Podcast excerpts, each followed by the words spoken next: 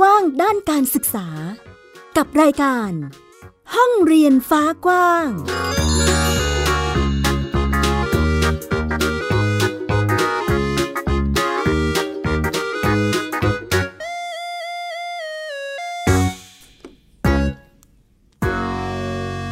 สวัสดีค่ะ คุณผู้ฟังต้อนรับคุณผู้ฟังทุกท่านค่ะ เข้าสู่รายการห้องเรียนฟ้ากว้างนะคะ พบกับดิฉันอัยดาสนศรีเช่นเคย เป็นประจำที่นี่เลย กับเว็บไซต์ www.thaipbspodcast.com นั่นเองค่ะ ที่จะนำเอาเรื่องราวข่าวสารด้านการศึกษา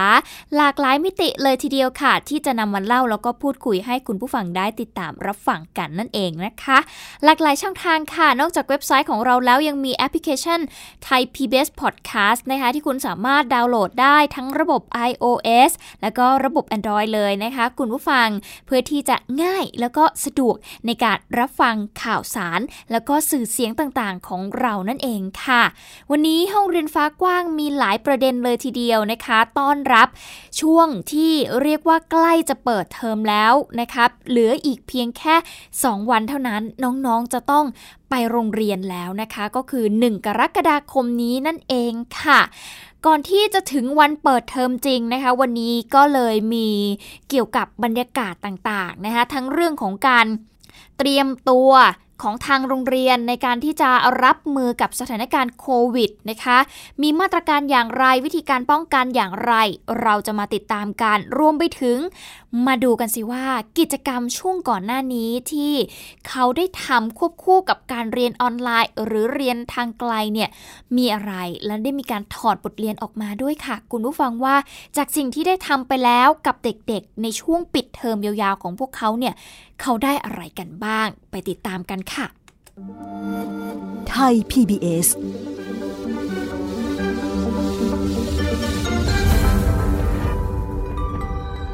สำหรับช่วงแรกนี้นะคะ คุณผู้ฟังเราจะมาพูดถึงเรื่องของกิจกรรมต่างๆ ดีกว่านะคะ จากการปิดเทอมของน้องๆยาวมาจนถึง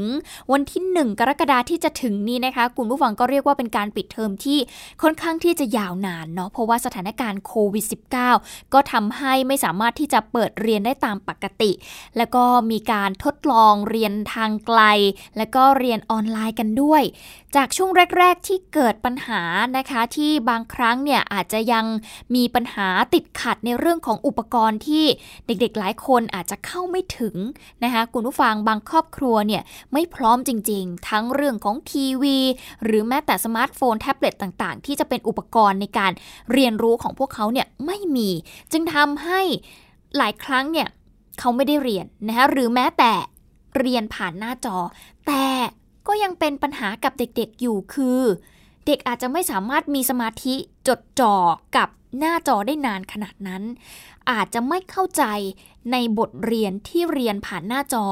ไม่มีคุณครูให้ถามจนเกิดเป็นโครงการที่มีอาสาลงไปช่วยสอนให้กับเด็กๆ ได้เรียนรู้ไปพร้อม ๆ กับการเรียนผ่านทางหน้าจอ วันนี้ เราก็เลยมาสรุปกิจกรรมให้ฟังกันค่ะ คุณผู้ฟังว่ามีอะไรกันบ้างนั่นเองนะคะ มากันที่อันแรกในช่วงที่ผ่านมานะคะ ก็มีกลุ่มคุณครูที่เป็นห่วงเด็กๆ แล้วก็จัดเป็นกิจกรรมขึ้นมา นั่นก็คือ รถพุ่มพวงชวนเรียนรู้นั่นเองค่ะ คุณผู้ฟังก็เป็นการที่คุณครูเนี่ยเขาทำหน้าที่ในการออกไปสอนสอนเด็กๆ เป็นรถค่ะ ขับไปในพื้นที่ต่างๆ ไปสอนเด็กๆ ซึ่งส่วนใหญ่วิชาเรียนที่ได้ลงไปสอนเนี่ยก็จะเป็นเรื่องของอสิทธิ ที่เด็กๆควรที่จะรู้นั่นเองนะคะคุณผู้ฟัง ซึ่งสัปดาห์ที่แล้วนะในช่วงสัปดาห์ที่ผ่านมาก็เป็นสัปดาห์สุดท้ายของรถพุ่มพวงชวนเรียนรู้นะคะคุณผู้ฟัง แล้วก็เลยจะพาไปติดตามบรรยากาศการเปิดท้ายให้เด็กๆเขาได้มาเรียนรู้ผ่านรถพุ่มพวงกันจากชุมชนวัดสว่างดอนยาง ที่อำเภอเมืองขอนแก่นนั่นเองค่ะ ซึ่งมีคุณครูสัญญามัคคริน นะคะ หรือที่เด็กๆเเขาเรียกกันว่าครูสอยอนั่นเอง ก็มีการชวนเครือข่ายองค์กรในชุมชน รวมไปถึงครูวิทยากรเนี่ยแหละ หากิจกรรมสร้างสารรค์ให้เด็กๆ ได้ทำภายใต้แนวคิด รถพุ่มพวงชวนเรียนรู้ ก็ใช้พื้นที่ใต้ร่มไม้ในวัดแหละค่ะ คุณผู้ฟัง ให้น้องๆที่สนใจเนี่ยได้ทดลอง แกะสลักไม้ด้วยมือของพวกเขาเอง แล้วก็เรียนรู้เรื่องสิทธิมนุษยชนไปพร้อมๆกันนะคะ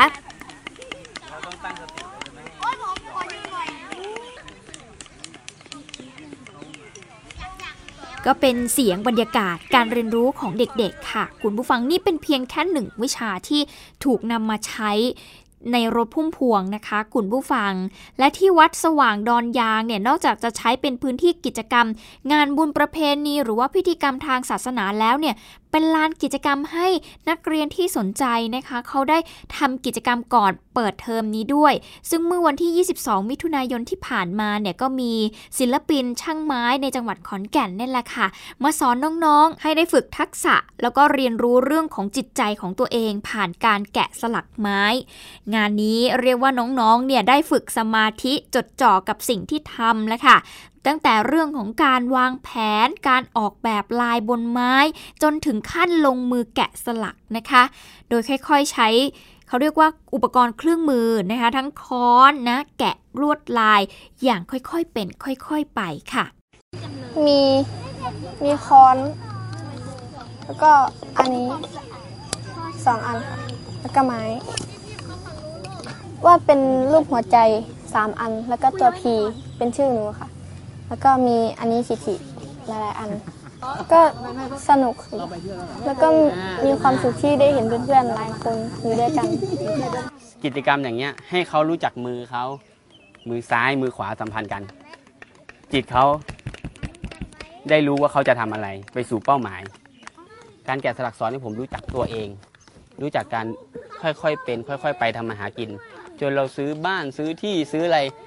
แล้วเมื่อเราพอจะมีกินมีใช้นะฮะเราก็เลยมาแบ่งปัน แล้วก็มอบสิ่งนี้ต่อไปให้พวกพวกรุ่นต่อไป เพราะอีกหน่อยพวกเราก็ตายไปรุ่นต่อไปก็ต้องเกิดขึ้น ถ้าเราไม่ให้กับเขาพวกนี้ แล้วเราจะให้ใครล่ะครับ นั่นก็คือเสียงของน้องวิภารัตเพชรไพบูลนะคะเป็นนักเรียนโรงเรียนเทศบาล บ้านโนนชัย แล้วก็คุณประสิทธิ์ศรีอินนะคะเป็นครูวิทยากรแกะสลักไม้นั่นเองค่ะ นอกจากนี้น้องๆยังมีกิจกรรมการเรียนรู้เรื่องของสิทธิมนุษยชน และความเสมอภาค ร่วมกับศูนย์ศึกษา และประสานงานด้านสิทธิมนุษยชน ภาคตะวันออกเฉียงเหนือคณะนิติศาสตร์ มหาวิทยาลัยขอนแก่นด้วยนะคะ โดยพี่ๆนักศึกษาเนี่ยเข้ามาร่วมแบ่งปันรวมไปถึงมุมมองและความสำคัญของประเด็นทางสังคมใกล้ ๆ ตัวให้กับน้องๆ ได้เรียนรู้ค่ะคุณผู้ฟัง ซึ่งก็จะใช้เกมต่างๆนะคะ ทั้งบัตรคำแล้วก็สถานการณ์สมมุตินั่นเองค่ะกิจกรรมวันนี้ก็แบ่งเป็น 3 กลุ่มเนาะก็คือกลุ่มหนึ่งก็เป็นเด็กๆ ที่อยู่ในชุมชนนี่แหละเป็นเด็กประถม เด็กอนุบาลที่ก็จะให้เล่นอิสระ แล้วก็มีเขียนช็อกมีกิจกรรม ครับมีผู้ปกครองคนหนึ่งพามาเล่นพามาเล่านิทานอะไรเงี้ยครับอีกกลุ่มหนึ่งก็จะเป็นกลุ่มที่เรียนรู้เรื่องสิทธิมนุษยชนกับอีกกลุ่มหนึ่งเป็นงานแกะไม้ครับกับครูแม็กกิจกรรมนี้เราจัดมาครั้งที่6เนาะแล้วก็เป็นสัปดาห์สุดท้ายก่อนจะเปิดเทอมก็คือสัปดาห์หน้าครั้งที่ 7 ก็จะเป็นครั้งพิเศษที่เราจะชวนเด็กๆมาเหมือนกับสรุปบทเรียน ว่าเขาได้ เขาค้นพบอะไรเขาได้เรียนรู้อะไร หรือเขามีข้อเสนอแนะต่อครูยังไงบ้าง แล้วหลังจากนั้นเราก็จะชวนเขาได้นำเสนอ ผ่านการแสดงนิทรรศการ ภาพ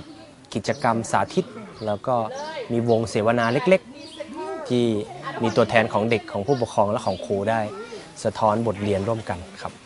นี่คือเสียงของคุณสัญญามัคครินนะคะเป็นคุณครูโรงเรียนเทศบาลบ้านนนชัยนั่นเอง และเมื่อสัปดาห์ที่ผ่านมาเองเครือข่าย ครูรถพุ่มพวงชวนเรียนรู้ ในเทศบาลนครขอนแก่นก็มีกิจกรรมสรุปบทเรียนนะคะสะท้อนการเรียนรู้ตลอด 6 สัปดาห์ที่ผ่านมานะคะแล้วก็นำเอาผลงานของน้องๆ ไปจัดแสดงในชุมชนต่างๆ ที่รถพุ่มพวงชวนเรียนรู้เนี่ยได้เคยไปจัดกิจกรรมด้วยนะคะ โดยเริ่มที่ชุมชนดอนย่านางนะคะที่อำเภอเมืองจังหวัดดขอนแก่นเป็นที่แรก ซึ่งคุณผู้ฟังที่รับฟังอยู่ในขณะนี้ใครที่อยู่ใกล้ ๆ ก็สามารถไปร่วมกิจกรรม หรือว่าสามารถติดตามได้ผ่านทางแอปพลิเคชัน Seaside Report นั่นเองนะคะอะนี่ก็เป็นอีกหนึ่งกิจกรรมที่ช่วยเสริมสร้างการเรียนรู้ให้กับเด็กๆ ในช่วงปิดเทอมที่ผ่านมานะคะ คุณผู้ฟัง นอกจาก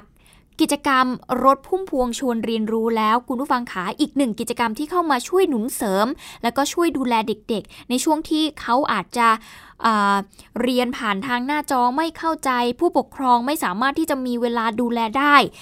ดังนั้นโครงการอาสาสอนจึงเกิดขึ้นมาค่ะ คุณผู้ฟังซึ่งก็เป็นอีกหนึ่งโอกาสนะคะที่ทำให้นอกจากเด็กๆ นักเรียนเนี่ยเขา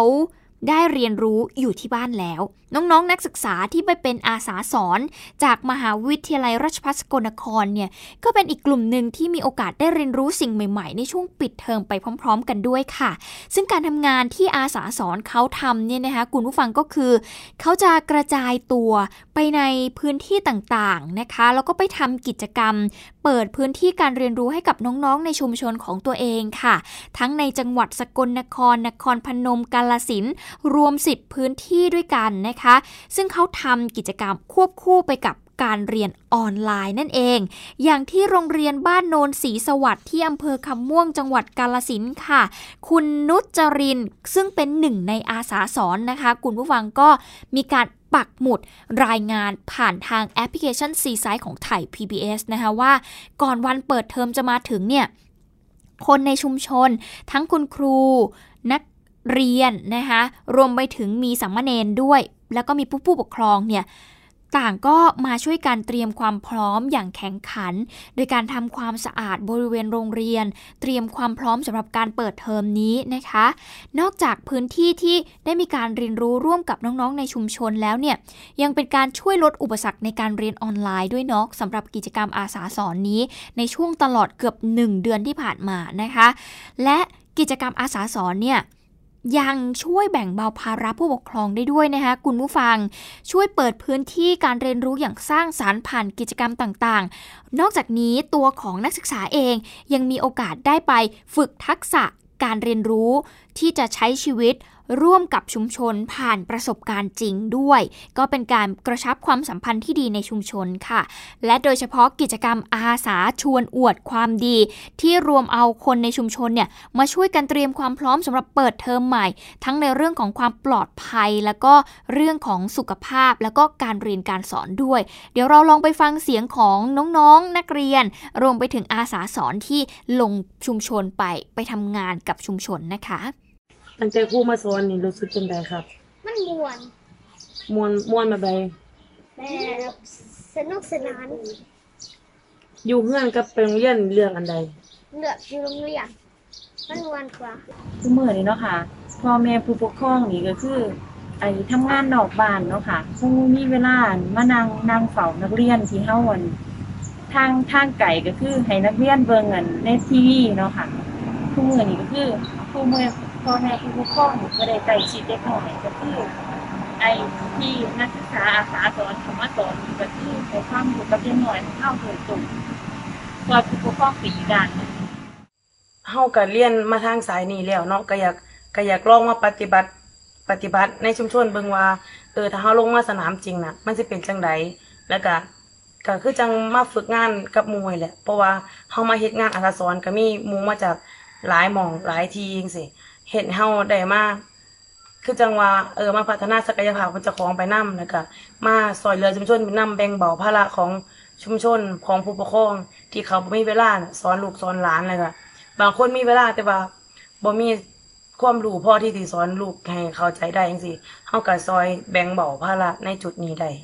อ่านี่ก็เป็นอีกหนึ่งกิจกรรมค่ะ คุณผู้ฟังที่ช่วยเข้าไปเป็นตัวเสริม เป็นตัวหนุนให้เด็กๆเนี่ยสามารถที่จะเข้าถึงการศึกษาได้มากขึ้น ลดภาระของอคนในครอบครัวได้นะคะ คุณผู้ฟังแล้วก็เป็นพื้นที่หนึ่งที่เปิดพื้นที่ในการเรียนรู้ให้กับตัวของนิสิตนักศึกษาเองด้วยนะคะ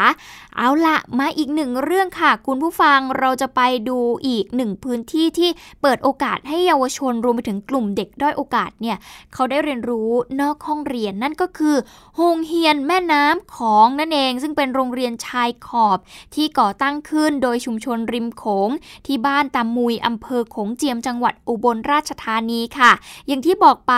เขาเปิดพื้นที่ให้เยาวชน แล้วก็กลุ่มเด็กด้อยโอกาสเนี่ยได้เรียนรู้นอกห้องเรียนผ่านกิจกรรมที่หลากหลายในชุมชน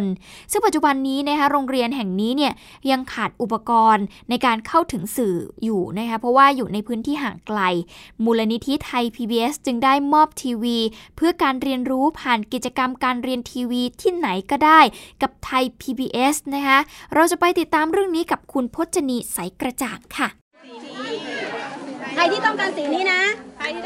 การเรียนรู้วิธีการย้อมผ้าด้วยสีธรรมชาติของนักเรียนโรงเรียนโฮงเฮียนแม่น้ำของ บ้านป่ามุยตำบลห้วยไผ่อำเภอขงเจียม จังหวัดอุบลราชธานี ซึ่งสอดแทรกการให้ความรู้เรื่องการอนุรักษ์ทรัพยากรป่าไม้ในชุมชน คือหนึ่งในวิธีที่โรงเรียนแห่งนี้นำมาสอนเด็กผ่านกิจกรรมที่พวกเขาได้ลงมือทำด้วยตัวเอง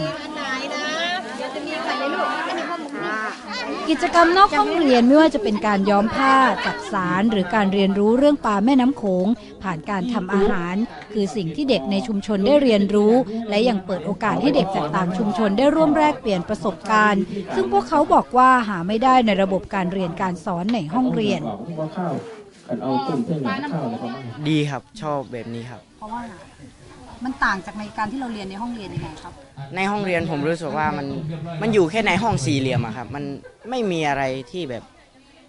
ไม่เหมือนออกมาข้างนอกนะครับมันรู้สึกดีกว่าข้างนอกครับ ได้เรียนรู้อะไรมากกว่า ได้เรียนรู้เรื่อง ภาษาเรื่องอะไรไปมากกว่าที่อยู่ในห้องเรียนครับในห้องเรียนก็แค่เรียนทางวิชาการนิดๆหน่อยๆครับ โฮงเฮียนแม่น้ำของโรงเรียนชายขอบที่ชุมชนบ้านตามุยก่อตั้งขึ้น เพื่อเปิดเป็นพื้นที่เรียนรู้วิถีชุมชนของคนในท้องถิ่น เน้นให้เด็กในชุมชนสามารถพึ่งพาตนเอง ผ่านกิจกรรมที่หลากหลาย คนในชุมชนมองว่าการศึกษาในระบบมีส่วนสำคัญ แต่การเรียนรู้วิถีชุมชนและเข้าใจรากเหง้าของตนเอง คือสิ่งที่สำคัญมากกว่า ที่จะทำให้ลูกหลานสามารถใช้ชีวิตในสังคมได้ มัดแน่นๆนะคะลูกหลานเฮาเขามาอยู่กับอ่าวิถีชีวิตชุมชนเฮาว่าเฮาขึ้นโคกที่หาหยังลงของที่หาหยังอ่าสิเอาตัวรอดจังได๋เมื่อเฮาไป ถือตุกได้เอ่อได้ยากมากคือเขาในเมืองบ่ได้เห็นงานเฮาแต่มันเห็นอยู่ว่าของกินที่กินได้เฮาสิเฮ็ดจังไดสิเอามากินนั่นน่ะบรรเทาทุกข์แต่ละมือเพื่อให้เฮาได้งานทำหรือว่าอ่าเอาตัวหลอดของเราไปได้ ความห่างไกลของชุมชนและที่ตั้งหงเหียนแม่น้ำของ ซึ่งอยู่ติดชายแดนไทยลาว มีพื้นที่อยู่ในหุบเขา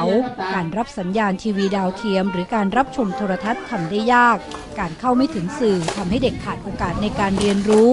มูลนิธิไทย PBS และสำนักวิศวกรรมอุบลราชธานี จึงจัดกิจกรรมเรียนทางทีวีที่ไหนก็ได้กับไทย PBS เพื่อมอบทีวีดิจิทัล และติดตั้งจานดาวเทียมให้กับโรงเรียนแม่น้ำของ เพื่อเป็นการเติมเต็มพื้นที่การเรียนรู้ให้เด็กมากขึ้น ไม่จำเป็นต้องออไปผูกขาดโรงเรียนในระบบการสอน แต่ทุกวันนี้ใน YouTube ใน Google ในอะไรต่างๆ มันมีความรู้มากมายผ่านสื่อ ซึ่งเราคิดว่าเอ่อโรงเรียนเราก็พยายามให้ความสำคัญเรื่องนี้ ประกอบกับว่า มีทางมูลนิธิไทย PBS ที่จะเข้ามาเอาทีวีมาให้เราเราคิดว่าเฮ้ยมันเป็นเรื่องดีที่เราจะได้จัดกระบวนการเรียนการสอนกับเด็ก ๆ ด้วย ในขณะเดียวกันกับผู้ปกครองที่ก็ต้องการหนุนเสริมทักษะอื่น ๆด้วย ฉะนั้นสื่อในที่นี้เราจึงไม่ใช่คิดว่ามันเด็กได้เรียน แต่ทุกคนได้เรียนต่างหากภาษาเขมรเสร็จเรียบร้อยปั๊บ นอกจากการมอบทีวีให้กับโรงเรียนแม่น้ำของแล้ว กิจกรรมในครั้งนี้ยังมีการแนะนำการรับชมช่อง DLTV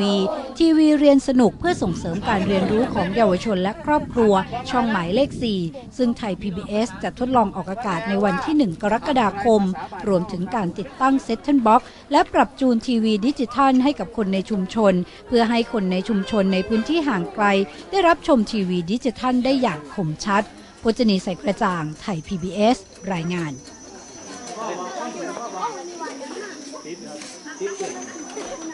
เป็นอีกหนึ่งพื้นที่ค่ะ คุณผู้ฟังที่เปิดโอกาสให้เด็กๆ แล้วก็กลุ่มเด็กด้อยโอกาสได้เรียนรู้นอกห้องเรียนผ่านกิจกรรมที่หลากหลายรวมไปถึงไทย PBS เองก็เข้าไปมีส่วนร่วมนะคะ และพอพูดถึงไทย PBS ที่เข้าไปมีส่วนร่วมในการส่งเสริมการเรียนรู้ของเด็กๆ ค่ะ คุณผู้ฟัง 1 กรกฎาคมนี้ไม่ใช่แค่เปิดเทอมเท่านั้นแต่ยังเปิดช่องใหม่กับช่อง ALTV ของไทย PBS นะคะ ซึ่งจะเป็นช่องที่ให้เด็กๆเนี่ย ได้มาเรียนรู้ร่วมกัน เป็นอีกหนึ่งพื้นที่การเรียนรู้ค่ะ คุณผู้ฟัง ช่องนี้จะทำให้เด็กๆ เนี่ยเขาได้เรียนรู้ในหลากหลายมิติเลยค่ะ คุณผู้ฟังมีทั้งในเชิงวิชาการ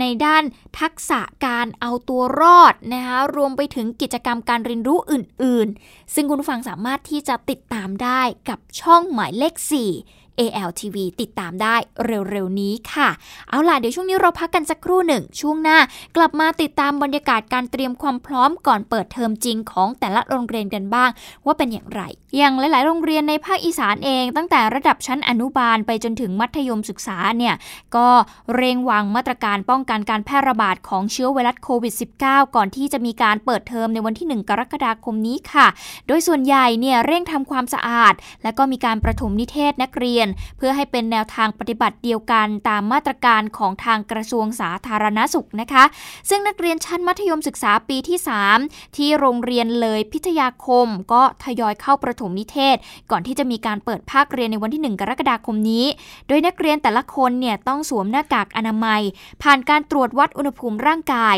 รวมไปถึงล้างมือด้วยเจลแอลกอฮอล์ก่อนที่จะเข้าห้องประชุมค่ะ ซึ่งก็ได้วางเก้าอี้เพื่อที่จะเว้นระยะห่างประมาณ 1 เมตร ซึ่งในแต่ละรอบเนี่ยก็จะมีการจำกัดนักเรียนเพียงรอบละ 250 คนเท่านั้นค่ะ เช่นเดียวกับที่โรงเรียนวัดสะแก้วนะคะ ที่ตำบลในเมืองอำเภอเมืองนครราชสีมา ซึ่งเป็นโรงเรียนในระดับชั้นประถมศึกษาขนาดใหญ่ มีนักเรียนกว่า 2,200 คนค่ะ ก็ประสานขอรถน้ำดับเพลิง จากเทศบาลนครนครราชสีมานะคะ มาฉีดน้ำทำความสะอาดพื้นที่ทั่วบริเวณนะคะ และในวันเปิดเรียนเนี่ยก็จะมีการเปิดให้เข้าไปเพียงแค่ประตูเดียว แล้วก็จะมีการฉีดสเปรย์เป็นรูปรอยเท้า เว้นระยะห่าง 1.5 เมตร เพื่อให้นักเรียนและก็ผู้ปกครองที่เดินผ่าน ยืนรอการตรวจคัดกรอง ซึ่งก็จะมีการตรวจคัดกรองวัดอุณหภูมิร่างกายของนักเรียน ผู้ปกครองทุกคน รวมไปถึงมี QR code แอปพลิเคชันไทยชนะให้เช็คอินด้วย ในขณะที่ศูนย์พัฒนาเด็กเล็กวัดมหาวนารามนะคะ ที่อำเภอเมืองอุบลราชธานี สังกัดสำนักงานการศึกษา สำนักงานเทศบาลนครอุบลราชธานี คณะคุณครูที่ดูแลศูนย์เด็กเล็กก็นำอุปกรณ์ของเล่น ก็เอามาทำความสะอาดค่ะคุณผู้ฟังโดยผ่านการฆ่าเชื้อ พร้อมกับมีการจัดระยะห่างให้กับเด็กๆ ที่จะเข้ามาเรียนกับทางศูนย์ด้วย โดยโต๊ะ 1 ตัวเนี่ยจะให้นักเรียนก่อนวัยเรียนแล้วก็เด็กอนุบาล1-3เนี่ย นั่งรวมกันได้ 2 คนนะคะ จากเดิมเนี่ยเขานั่งกัน 4 คนนะกำหนดให้ 1 ห้องเนี่ยมีเด็กมาเรียนได้ไม่เกิน 20 คนค่ะ ส่วนผู้ปกครองจะนำเด็กเข้าเรียนเนี่ยก็จะต้องผ่านการตรวจ นะคะวัดอุณหภูมิร่างกายก่อน แล้วก็สวมหน้ากากอนามัย ล้างมือด้วยเจลแอลกอฮอล์นะคะ ทั้งตอนที่มารับแล้วก็มาส่งน้องๆเลยนั่นเองค่ะ นี่คือการเตรียมความพร้อมในช่วงก่อนเปิดเทอมสำหรับโรงเรียนในพื้นที่ภาคอีสานนั่นเองนะคะ คุณผู้ฟังเรามาดูอีกหนึ่งพื้นที่กันบ้างค่ะ ซึ่ง คุณวิภาปิ่นแก้วไปสำรวจโรงเรียนแห่งหนึ่ง ในย่านบางเขนนะคะ ซึ่งก็เป็นโรงเรียนขนาดใหญ่ ก็ได้มีการเน้นมาตรการเรื่องของการเว้นระยะห่างในห้องเรียน มีการจัดการเรียนการสอนแบบแบ่งวันมาเรียน แล้วก็งดกิจกรรมที่สัมผัสใกล้ชิดกัน จะเป็นอย่างไรไปติดตามจากรายงานค่ะ หน้ากากอนามัย และเฟสชิลเป็นอุปกรณ์ชิ้นใหม่ ที่นักเรียนต้องสวมใส่มาเรียนทุกวัน หรือเรียกได้ว่าเป็นเครื่องแบบนักเรียนยุค New Normal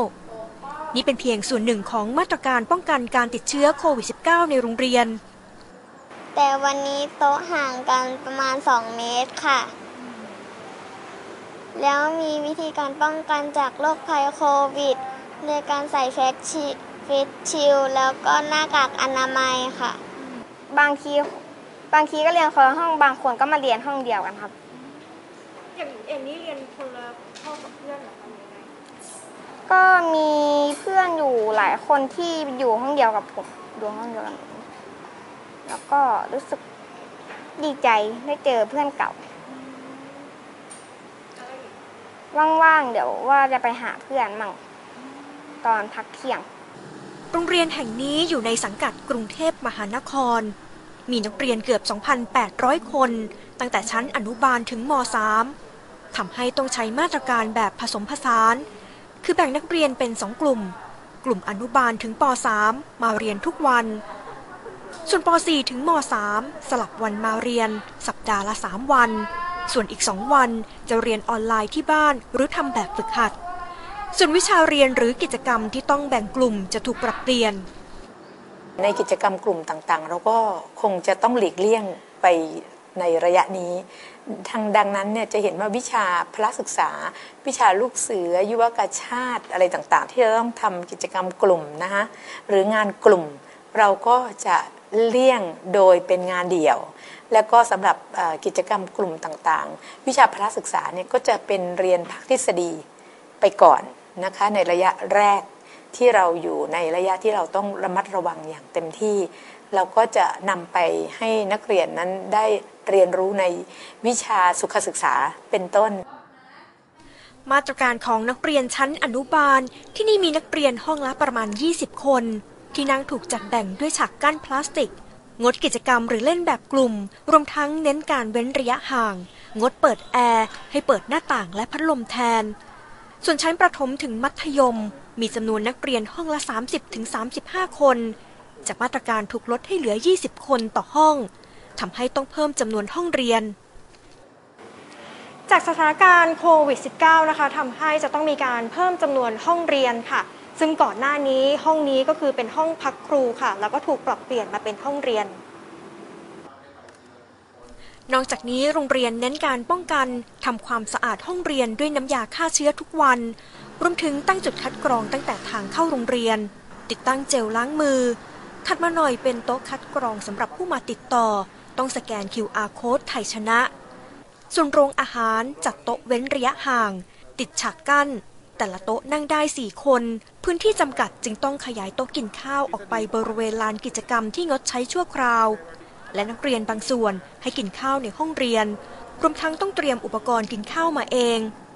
ส่วนรอบๆโรงเรียนเพิ่มจุดล้างมือครอบคลุมหลายอาคารเรียน และมีป้ายประชาสัมพันธ์เกี่ยวกับโควิด -19 ตกลงกันว่าเราจะงดกิจกรรมที่จะ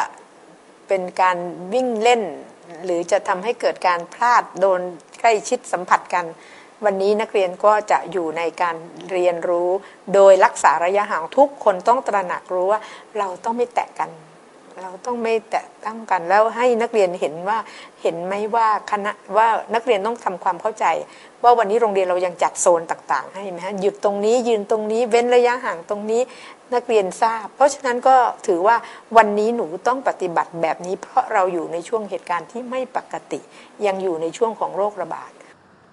เปิดเทอมใหม่นี้ นักเรียน ครูและผู้ปกครอง อาจจะต้องปรับตัวกับการเรียนการสอนในรูปแบบใหม่ เพื่อให้สอดคล้องกับมาตรการการป้องกันและควบคุมการแพร่ระบาดของโควิด -19 แม้ขณะนี้สถานการณ์อาจจะดีขึ้นแล้ว หากปฏิบัติตามมาตรการอย่างเคร่งครัด จะช่วยให้ผ่านพ้นวิกฤตนี้ไปโดยเร็ว วิภาปิ่นแก้ว ไทย PBS รายงาน นี่คือการเร่งเตรียมความพร้อมสำหรับการเปิดเทอมในวันที่ 1 กรกฎาคมนี้นะคะ สัปดาห์หน้าน่าจะได้เห็นบรรยากาศของการเรียนการสอนของเด็กๆ ในห้องเรียนค่ะ คุณผู้ฟังว่าเป็นอย่างไรกันบ้าง ความรู้สึกของเด็กๆ ความรู้สึกของคุณครู เราจะนำมาให้คุณผู้ฟังได้ติดตามกันแน่นอนติดตามกันได้นะคะ วันนี้หมดเวลาแล้วดิฉันอัยดาสนศรีต้องขอตัวลาไปก่อน สวัสดีค่ะ ติดตามรายการได้ที่ www.thaipbspodcast.com แอปพลิเคชัน Thai PBS Podcast หรือฟังผ่านแอปพลิเคชัน Podcast ของ iOS Google Podcast Android Podbean SoundCloud และ Spotify ติดตามความเคลื่อนไหวของรายการและแสดงความคิดเห็น โดยกดถูกใจที่ facebook.com/thaipbspodcast